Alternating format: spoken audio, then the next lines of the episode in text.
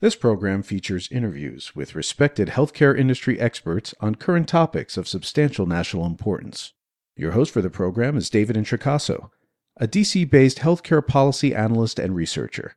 We invite you to comment on the program by visiting thehealthcarepolicypodcast.com. Now, here's David. Welcome to the Healthcare Policy Podcast. Again, I'm the host, David Introcaso. During this podcast, we'll discuss CMS's recently announced bundled payment demonstration titled Bundled Payment for Care Improvement Advanced.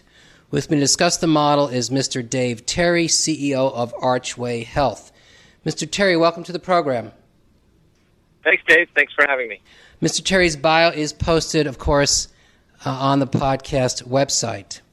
As I noted in prefacing my interview with NaviHealth's Clay Richards this past December, under ACA authority, CMS in 2013 began its five year BPCI demonstration that included 48 DRGs ranging from AMIs to urinary tract infections under four care models.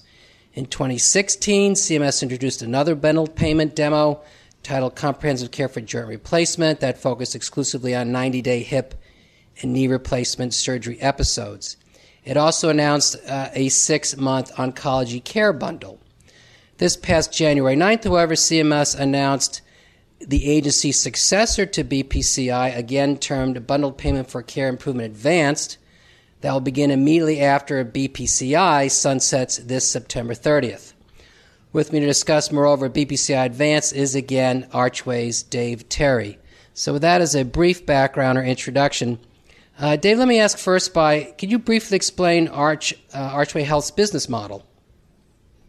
Sure, yeah. So we are a bundle payment company. We are a convener in the BPCI program. Uh, we're also active in the other bundle Medicare bundle payment programs that you mentioned. So um, we've been in BPCI since inception. We we have customers we work with in CJR, as well as uh, I think we're the market leader in helping oncology practices in the OCM program. We have two basic business models. We um, help we essentially provide all the tools and services to help providers succeed in these programs. So that includes the upfront evaluation process, program design, and then ongoing program management. We have a number of analytic tools and patient tracking tools and, and uh, essentially coaching services and patient navigation services that we provide to physician practices and health systems that are pursuing bundle payment programs. Um, we make money in two different ways. One is we share risk with providers who are participating in the program, and we share on the upside that they earn and also share in the downside if they have losses. Um, and then in other models where the provider may want to own the whole program and own all the upside and take the risk, we provide our tools and services on a licensing fee basis. Okay, thank you. So, suffice to say, Archway is all about bundled payment arrangements. Yes. So, I was going to go uh, next to a recent study in which you were a co author. But before I go to that, based on your, your business model, I, would be remiss. Could you generally describe what kinds of hospitals or physician practice groups uh, do well under pay, bundled payment arrangements? I mean, that's based on your experience, you'd be an informed voice on this. So, could you characterize what type of providers are more likely than not to be successful?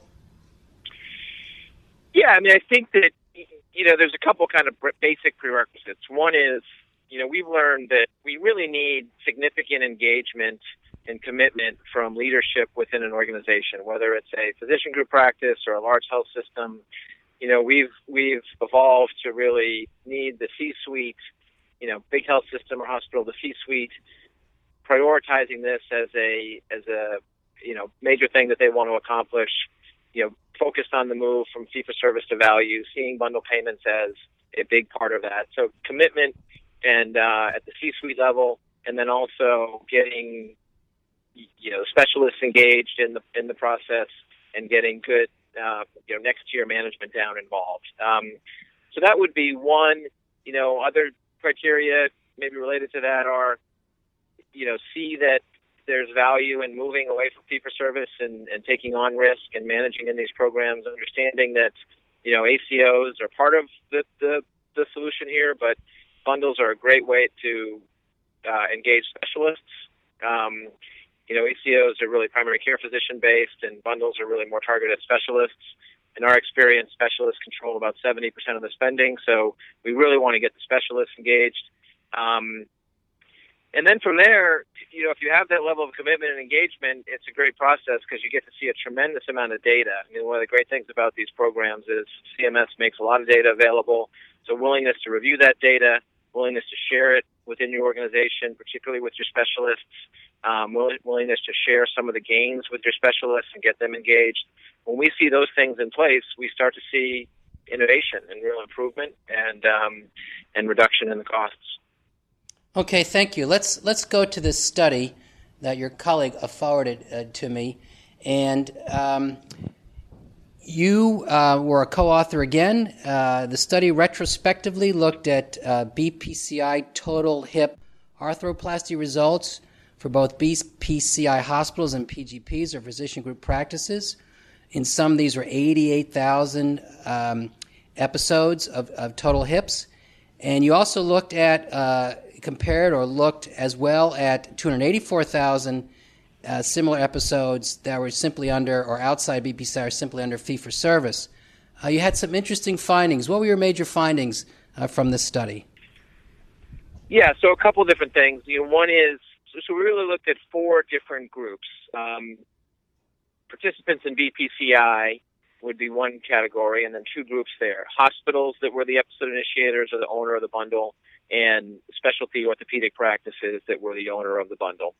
That was one set. The other set would be same thing, hospitals and physician groups, but who did not participate in the BPCI program. Mm-hmm. And I would say there are a couple sets of couple sets of findings. So one is, you know, this is probably intuitive that uh, organizations who participated in the bundle payment program saw improvements uh, or reductions in the cost of care in the four to five percent range per episode, and um, and saw w- without without really seeing any change, negative change in quality, and I think in some cases even improvement in quality as measured by readmission rates and complications.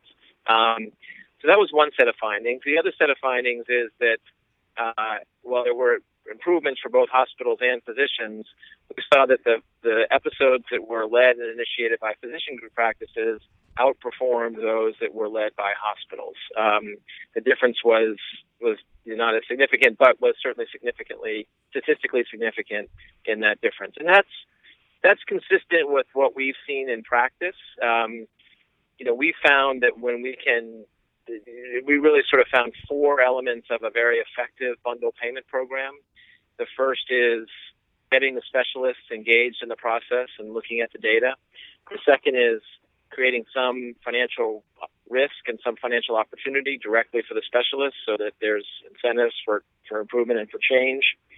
The third is uh, getting them the data. So in our experience, you know, in fee for service, you know, folks just aren't looking at the data in a longitudinal way. Um, you know, the average cost to Medicare of a joint replacement surgery across the country for a 90 day episode is roughly about $27,000 um, with about 40% variation around the mean. Mm-hmm. And um, most physicians, when we start this process, don't know that they're managing a $27,000 event.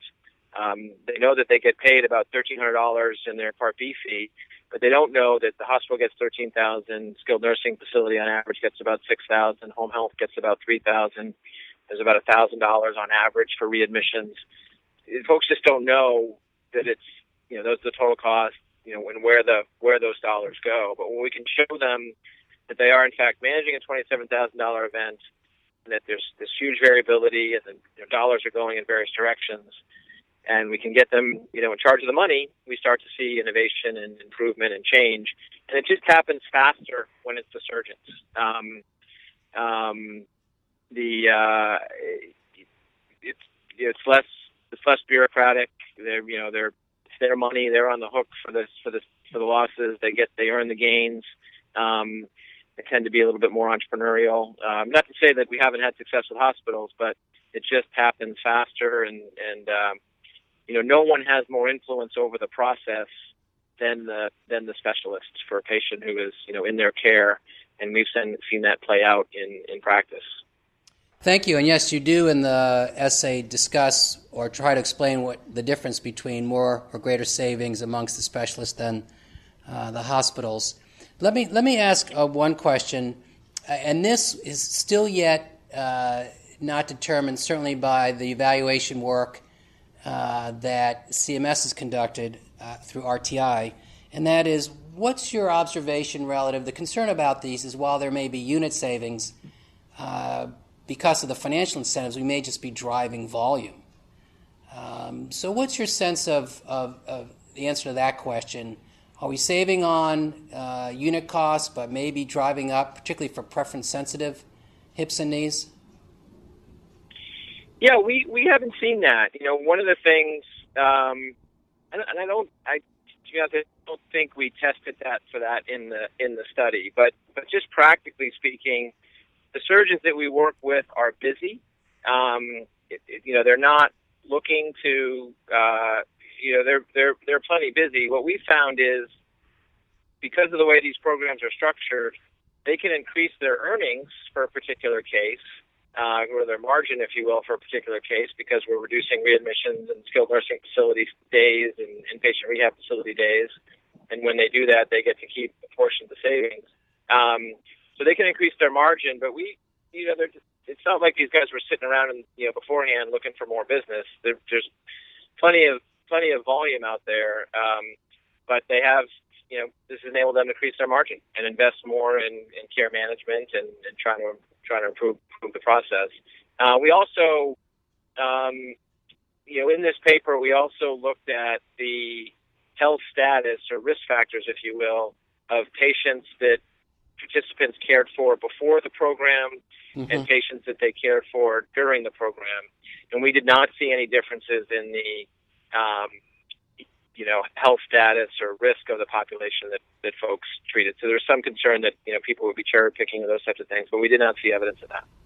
Yes, I noticed you cited the Elixhauser comorbidity index. I actually used to work with uh, Ann Elixhauser at AHRQ. Let's let's get into oh, BP, wow. let's get into BPCI cool. Advanced.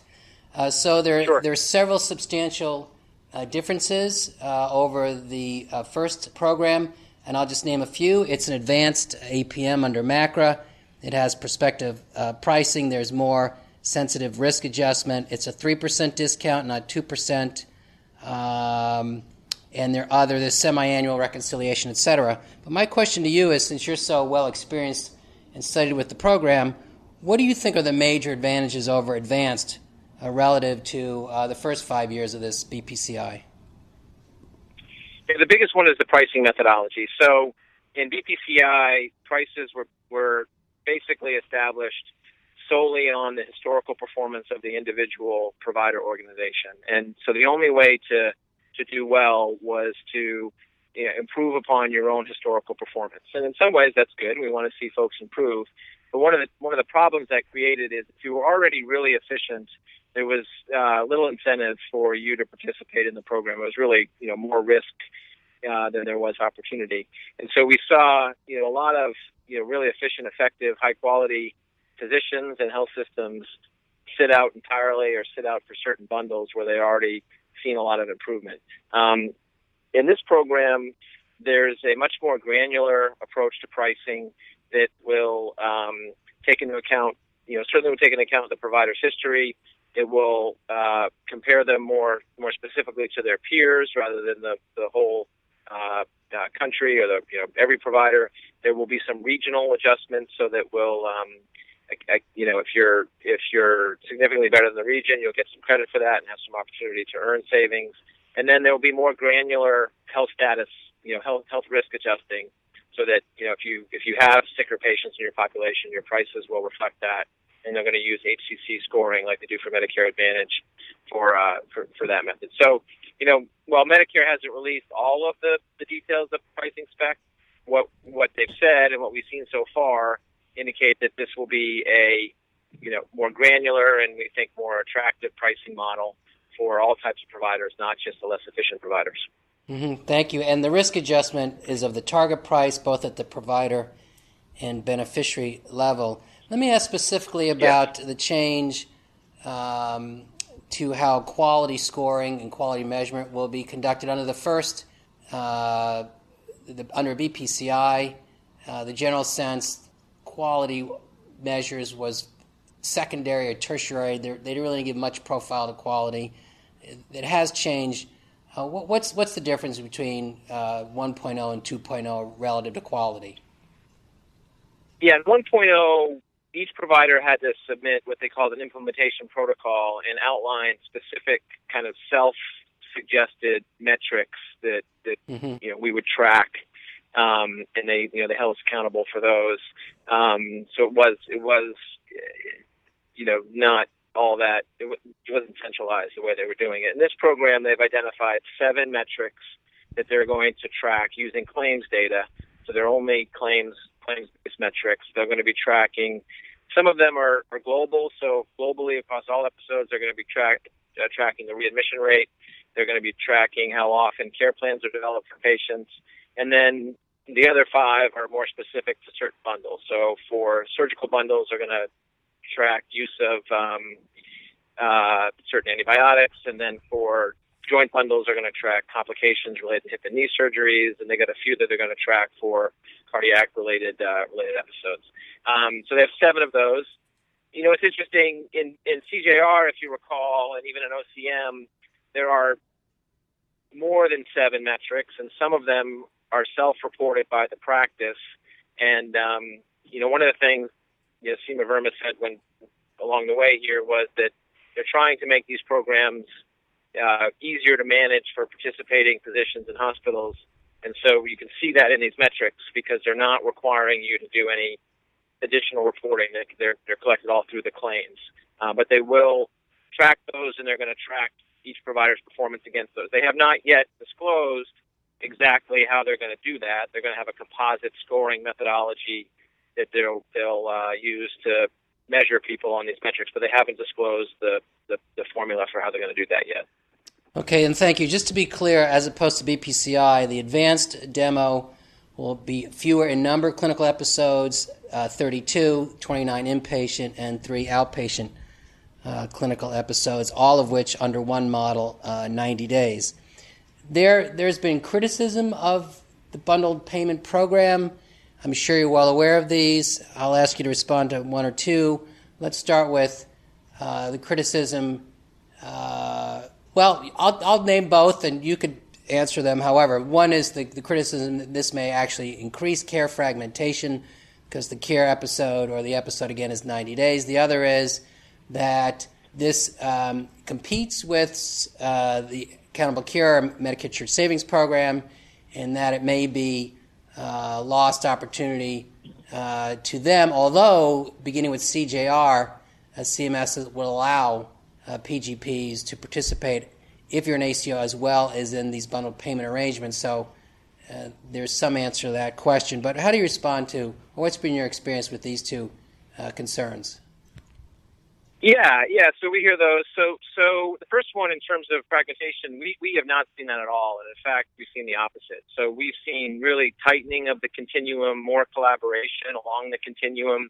And one of the first things that we do when we partner with a hospital or a physician group who's who's you know participating in these programs is we'll look at the data, we'll see where their patients are going post acute.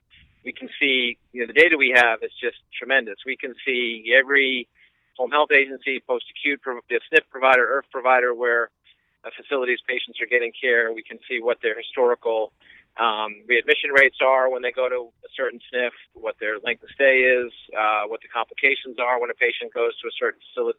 So we can use that data to identify who's doing a good job, and then we we develop uh, closer relationships with those providers, and we track the patients during the episode. So there's much more contact and and with the patient and coordination along the continuum. And you know, just anecdotally, you know, the the, the specialists are now much more engaged in the whole process. Um, you know, we work a lot of orthopedic surgeons, and and you know, in fee for service, they will tell you that you know they get paid to do surgery, and they do surgery, and they transition the patient off to the discharge planning team, and then they're kind of out of the picture. Yes. But in a bundle, they're involved now for the whole episode, and you know, one of the fascinating things that I learned in the in the very beginning, we, one of the surgeons we were working with, so you may have seen this, but the literature says the best way to avoid a readmission is to get the patient re-engaged with their primary care physician within seven days of discharge. And so I said that to, to one of the surgeons we work with, and I asked him, I said, we, we need to put a process in place to do that with your patients.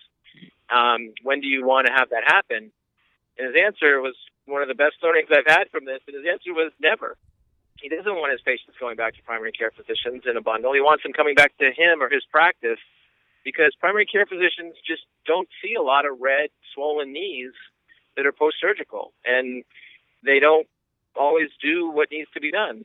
So, so that increases ER visits, that increases use of, of pain meds that might not be necessary. It increases uh, unnecessary imaging tests and things like that. When they go back to the surgeon and the surgeon's team, the uh, you know they know what to do when they see a red knee because they see them all the time. So the care, and that's really true everywhere. That's you know, if you have CHF, you want to see a cardiologist or the, cardiologist team post discharge.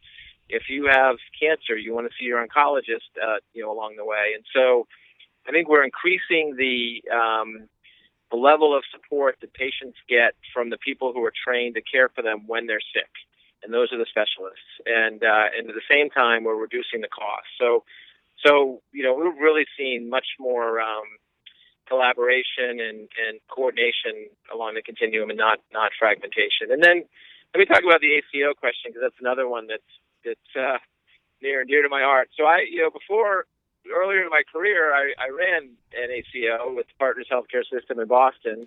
This was we didn't call it an ACO back then, but we had 400,000 lives in global capitated contracts, and um, I worked closely closely with our PCPs who were managing those patients.